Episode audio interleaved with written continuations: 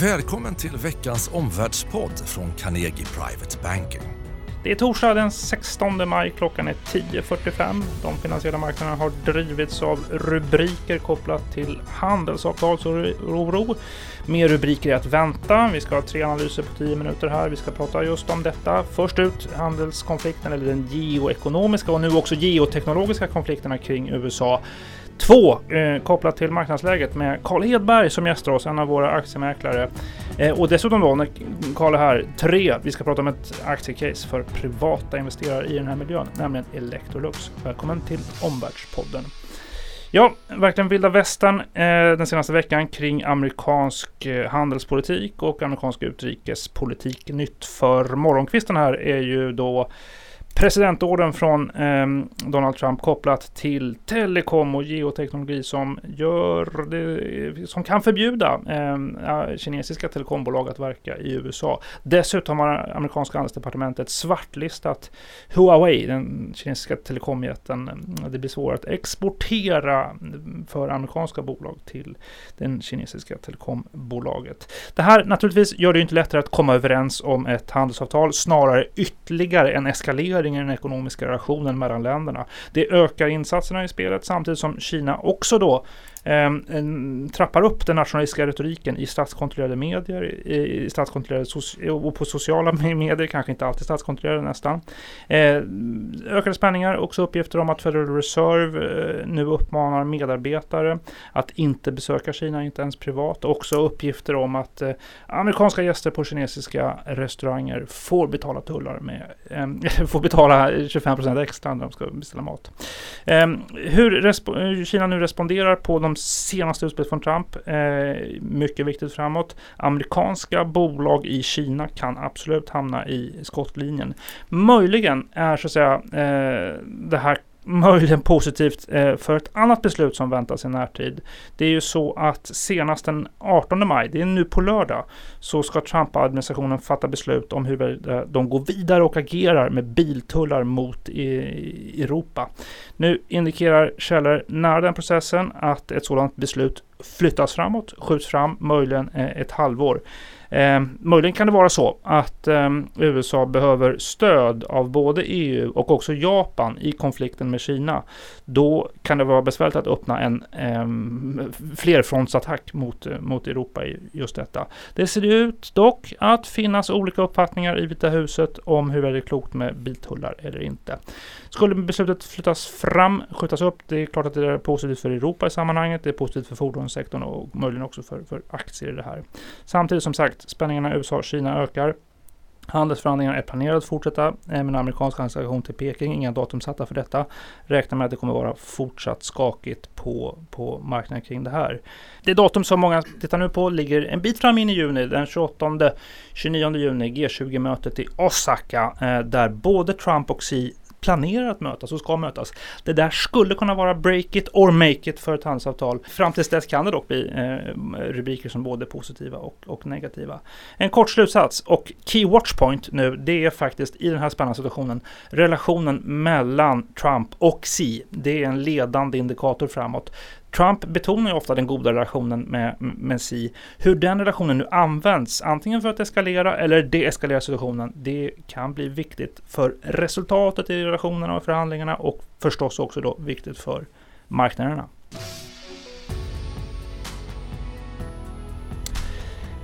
Vi har med oss Carl Hedberg, aktiemäklare. Eh, bara ett stenkast bort från mitt bord. Du sitter ju förstås då varje dag mitt i marknaden. Du samtalar varje dag ska säga, med, med privata investerare. Eh, nu är det ju så att de här, det som vi precis har pratat om, det har ju lite grann eh, trängt undan det som har varit slutet på rapportfloden på Stockholmsbörsen. Just därför, eh, kanske om du skulle vilja kommentera det, en, en kort analys. Vad, vad, anser du är viktiga lärdomar att dela till investerare om, de, om slutet på rapportsäsongen? Ja, det tycker jag är att, att man ser att bolagen fortsätter att leverera bra intäkter och vinster. Eh, vi hade ju i höstas en ganska stor oro för att, att det skulle bli en kraftig inbromsning här nu och den kommer ju faktiskt helt på skam den oron.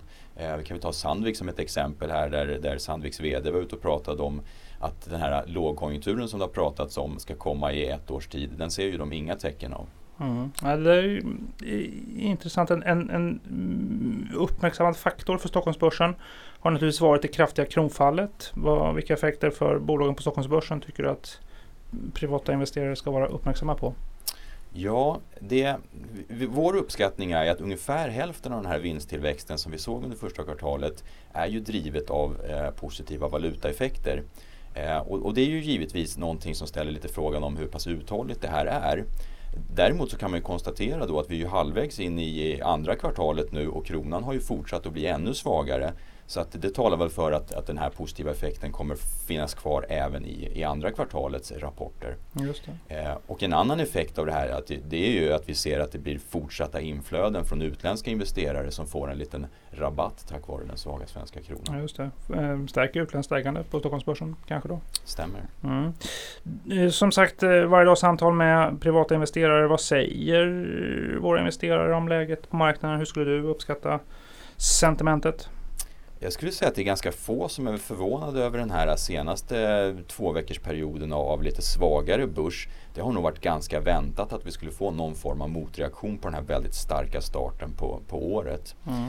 Eh, och sen så eh, tror jag att investerare de här senaste åren har blivit lite vana vid att efter nedgång så kommer en studs tillbaks uppåt.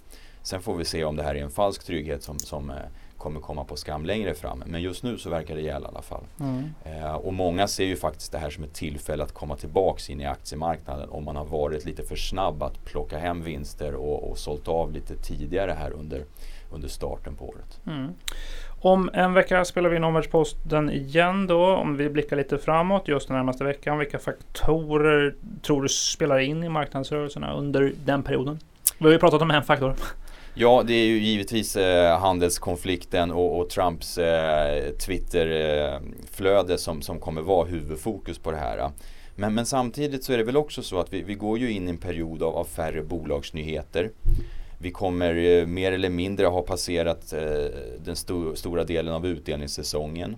Mm. Och vi går ju faktiskt in i ett svagare säsongsmässigt mönster på börsen nu. Ja, just det. Eh, på, tem på det temat så brukar man ju, det är ett mycket väl använt uttryck, eh, sell in May and stay away. Eh, gäller det fortfarande 2019? Ja, vi får väl säga både, både ja och nej. Men jag tror framförallt att det blir än mer en stockpicking-miljö. Helt enkelt att det blir mer viktigt att välja, välja, välja rätt aktier. Just det.